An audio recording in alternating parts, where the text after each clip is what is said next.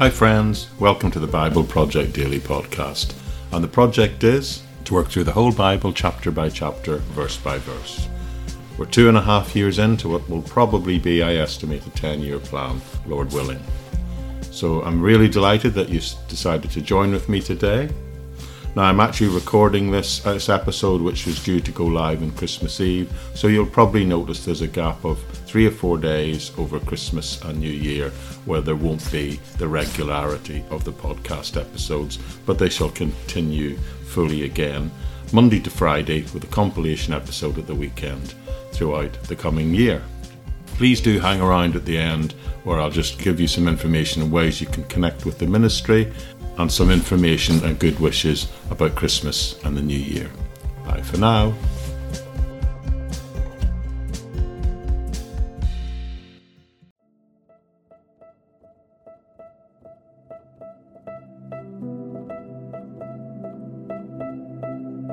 Okay, folks, we're here again today and we're going to be picking up at Matthew chapter 9, verses 32, closing off these two chapters that have been mainly focusing on uh, the miracles of Jesus Christ. And today we shall be looking at the situation where a man who's suffering from mutism speaks. So we'll just begin by picking up where we left off last time, and I'll read to you just a couple of verses beginning at verse 32. As they went out, that's Jesus and his disciples, behold, they brought to him a man mute and demon possessed. And when the demon was cast out, the mute spoke. And the multitudes marveled, saying, It was never seen like this in Israel. But the Pharisees said, He cast out demons by the ruler of demons. Okay, this is a little short story of a man who is described as being demon possessed and is unable to speak. Now, most Bible commentators recognize and suggest that the mutism was as a result of demon possession, in this case anyway. But what we know for sure is that was the lived experience of this man and his family and the community around him. And it actually tells us that eh, that group of people around him that bring him to Jesus. And Jesus casts out the demon, and the man is able to speak. But look at the reaction of the wider crowd. Instead of rejoicing, they say he's done this by the power of the ruler of demons, meaning Satan himself. Obviously, I would suggest whipped up by the Pharisees who are amongst them. Instead of the people saying, Wow, he's the Messiah, look at what he's done, rather than bow the knee to the Messiah who's standing before him, they actually accuse him of being an agent of Satan himself. This is the beginning of something that's now going to develop through the Gospel of Matthew, and it will reach its nadir in chapter 12. There will be a climatic moment in the Gospel of Matthew and the life of Christ about this very issue. At any rate, these Pharisees and a great many of the people, even though they admit what they're seeing is something like they've never seen before, like nothing that has ever been experienced in the history of Israel, they attribute that miraculous situation to demonic activity. The religious leadership and much of the crowd, they looked at Jesus, and yes, they saw a miracle, and even the Pharisees are said to look and say that they recognized that what he had done had never been done before. So, in a sense, it had put him in a league of his own, certainly in terms of power. Yet they were too set in their ways to change their outlook, too proud in their self righteousness, too proud in their self satisfaction or willing to submit and change their prejudices to see who Jesus really was and what was really going on. They saw no need to change their superior attitude, but more than that, they also hated anyone who wanted to challenge their perspective on anything to do with their religious self righteousness or even allow what they had seen and experienced and change it. Please make note at this point of what we have seen so far in these preceding two chapters. We have just run through these three miracles here, but you may remember I've suggested to you that there are in fact a block of nine miracles in these two chapters, and at the end of each group of three, there is a word that he says, some teaching he gives about discipleship. In a sense, that's what's happening here and will happen at the end of this cycle of miracles also. So let's take a moment and look at how he unpacks the concept of discipleship here and the advice that it offers us in the verses that follow. So, reading from verses 35 to 38. Then Jesus went about all the cities and villages, teaching in their synagogues, preaching the gospel of the kingdom, and healing every sickness and every disease among the people.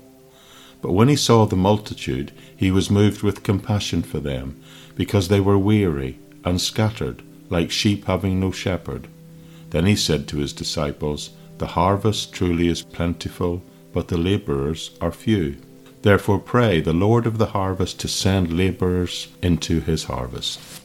This little subsection of scripture is showing Matthew deals with the idea of Jesus going about practiced his ministry, which consisted of preaching and teaching, and then how, having done that and done these miraculous things, he, we are told that he looks at the crowd that are gathered there and he's moved to compassion. Now, one authority in Greek words that I read, a guy called William Barclay, says that this is the strongest word for pity and compassion in the Greek language. It describes a type of compassion that moves someone to the deepest depths of an emotional response. Jesus looks out at all the throngs of people that have gathered and that are following him, and he was deeply moved, and he was deeply moved with compassion. He had, as some would say, a gut reaction. And it tells us here that he looked in them and he saw how spiritually scattered they were, how weary they were, how in distress they were, and how confused and worried they were. Someone I read said they were exhausted in their vain search for happiness. Notice it also says in the passage that they were scattered, and that word means that they weren't where they were from anymore. They weren't in a place near to where they were born anywhere. This crowd was from all over and they have become like sheep without a shepherd, lost in the wilderness, so to speak. Now, as anyone who has farmed sheep, and I can tell you from some experience because I used to work or volunteer on a farm as a child and a young man during the summer, that sheep without a shepherd really are a very confused animal that lacks direction. Sheep, I would suggest, actually are pretty stupid animals they are animals that need a leader. So Jesus sees these people as sheep. He sees them as lost, as hurting, and that's primarily, he recognizes that because they don't have a proper knowledge of God.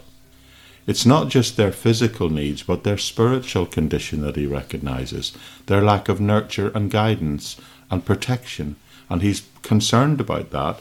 And he recognizes that because their so called spiritual leaders have not been properly taking care of them. And it is that that leads Jesus to feel compassion for them. You know, businessmen today, they look upon the crowd, upon the society, and they see the crowd as nothing more than people to sell stuff to. Politicians, many of them, I would suggest, look at the crowd and they just see a pool of voters to be pulled in, be manipulated, and to be influenced. But you see, Jesus, he looks at the crowd and he sees them as lost sheep. And his response is one of the deepest spiritual compassion for them. You know, friends, I believe there's nothing quite so dangerous to a meaningful, purposeful Christian faith life than if we begin to lose our empathy for other people. If we begin to see other people and just begin to view them as annoying, as an interference or an interruption or a hindrance to us just being able to go about our busy lives, then we are on the first step of a path that leads to real spiritual trouble.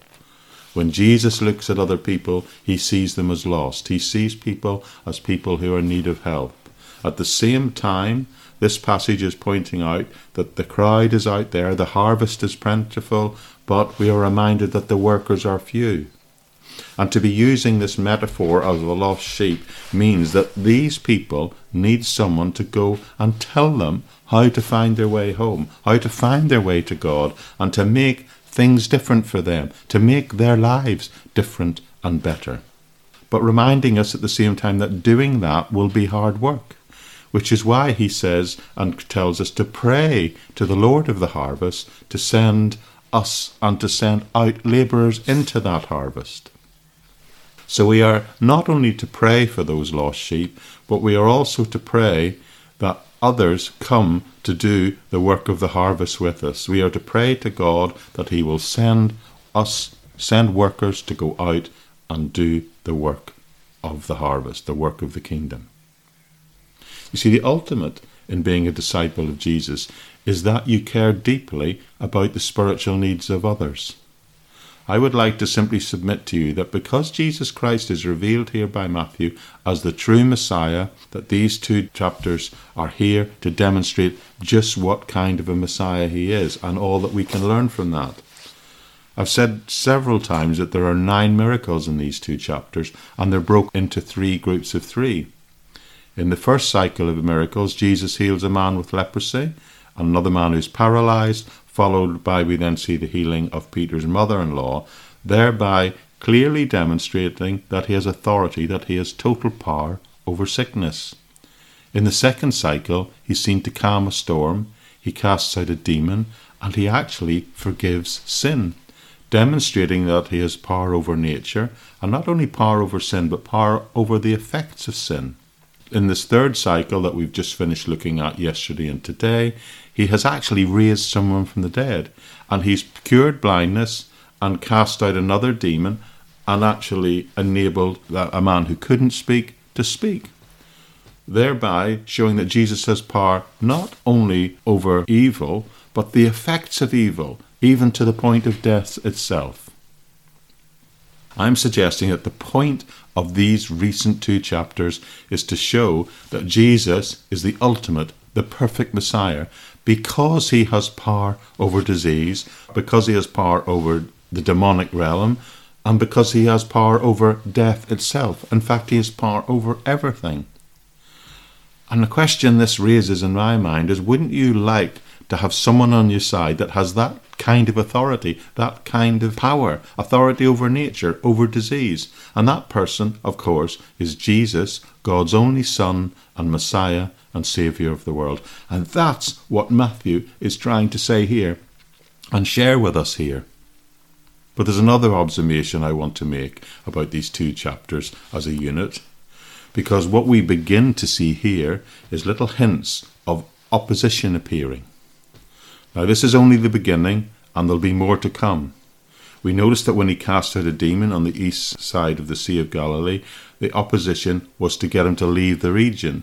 And he also faced opposition in the form of criticizing him for not just what he did, but with his practice. They came and criticized him for sitting down and eating with ordinary Gentiles and sinners, for goodness sake the Pharisees then raise the notch a level of opposition and say, question where he gets his power from, attributing it to Satan. And then some of the former disciples of John the Baptist, they also come and question his practice.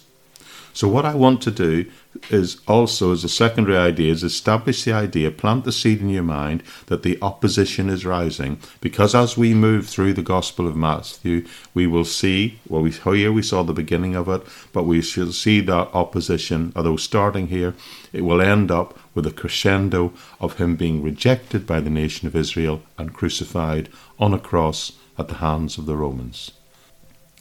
You can't read these two chapters without being struck by the fact that Matthew is giving us one miracle after another, and he's clearly doing that to prove to us that Jesus is the Messiah. But at the end of each of these cycles, he tries to make a point about discipleship, meaning he wants to try to help us practically know what it'll mean if we choose to follow him, like those that do in this account. And at the end of the first cycle of miracles, he actually gave us some advice and pointed out some of the excuses why some people choose not to follow him. And at the end of the second cycle of the miracle, he did exactly the same thing. And now, here at the end of the third cycle of the miracles, he looks at the crowd, and we too are metaphorically meant to look out into the world. What he sees is great spiritual need. And that great spiritual need moves to the very depths of his being and results in compassion. The need is great, and the harvest is truly huge, it tells us. And he tells us to pray that the Lord of the harvest will send us more labourers. The heart of this chapter is telling us that Jesus, what an amazing, perfect Messiah he is. But the ultimate response to that should be of us making a choice to follow him and then going out and labouring in the field and offering the good news to those others, moved by compassion to do it. I sometimes wonder if maybe we spend too much time praying for our own needs or the needs of our loved ones. And I'm not suggesting we shouldn't do that, but sometimes we do forget to pray for others, and we specifically maybe don't pray and ask the Lord to send others to come alongside and help us with the labour. Maybe that's something we should add to our prayer list. Lord, give us people who know how to labour in the field. Lord, send us carers, send us ministers, send us teachers, preachers, and evangelists. Now, in the next passage, in chapter 10, verse 1, we will begin to see Jesus sending out his 12 disciples, those that he has called, sending them out to begin the work of the harvest. He calls his first 12 disciples, and soon he will send them out. So, today, if you consider yourself a disciple of Jesus Christ, well, let me tell you, as a result of someone else going out and labouring in the field on your behalf, you have benefited from that today. The ultimate in being a disciple, in being a follower of Jesus' day, is not that you just sit within that, that blessing and that grace, but that you too take time out to labour for that harvest yourself, that you become involved in the, the harvest, uh, which means that you become involved in telling people or enabling other people to tell people about Jesus Christ yourself. Jesus says, Follow me. But did he say, Follow me and I will solve all your problems? Nope. Did he say, Follow me and I will make you rich? Nope. What he did say was, Follow me, and I will make you fishers of men.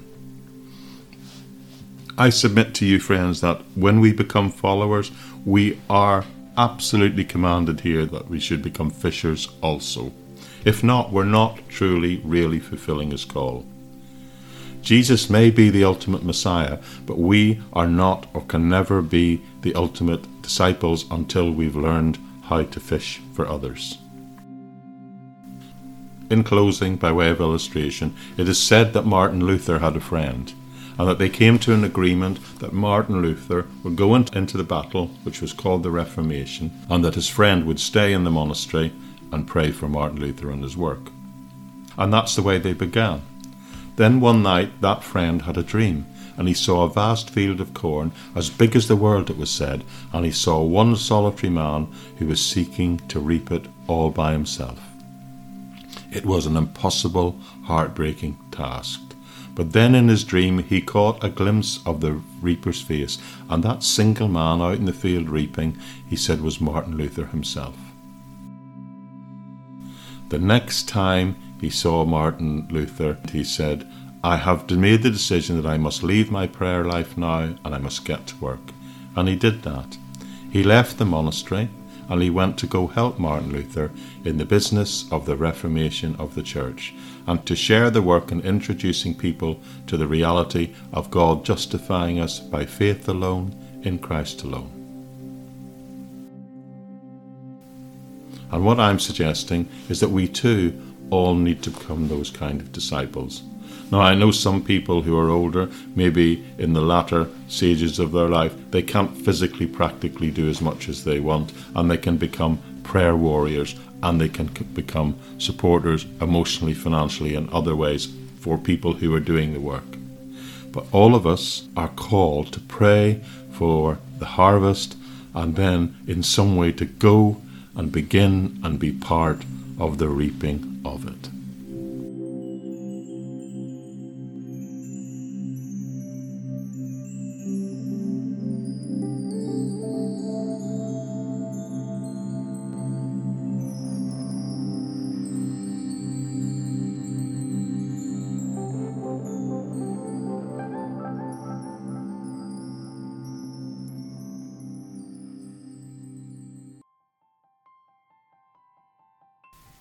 Okay, friends, that's it for today. I hope you find that helpful. I will be having a break for a few days, as I said before, over Christmas and New Year, so you may not see episodes drop quite so regularly as you have over the next week or so. And just a quick note that if you are listening to this over the Christmas period, the time when most of the world's Christian church celebrates the advent and the arrival of Jesus. Can I just offer my best wishes and my hopes and prayers that you have a lovely time of celebration, a coming together perhaps with your family and friends, but also for those who are not able to do that. I know for many, 2023 is shaping up to be another challenging year. The cost of living crisis here in the UK, I'm well aware, covers a great swathes of the whole world. It seems that financially people's lives are being gradually degraded, and of course, that loss of security does for many have a knock on effect on their overall feelings of well being.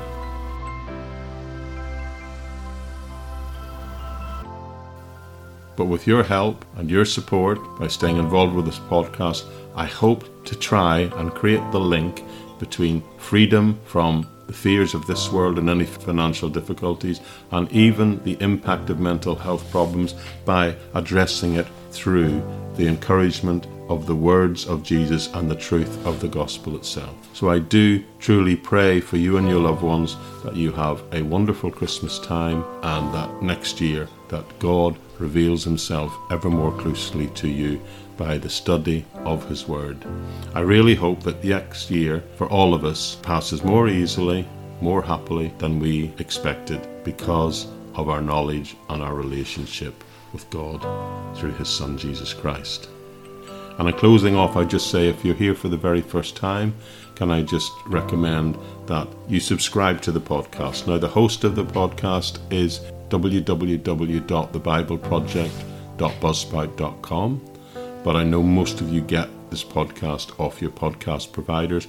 And there should be links there, not only to a transcript of what I've said, but also other ways in which you can connect to the teaching and the ministry. Lots of other free resources available in various places. Now, if you're not getting active links that you can click through on, through wherever you get your podcasts from, because I know quite a few of the podcast platforms are closing down those links out now then you can still find all that information, all those links, as I said, on www.thebibleproject.buzzsprout.com.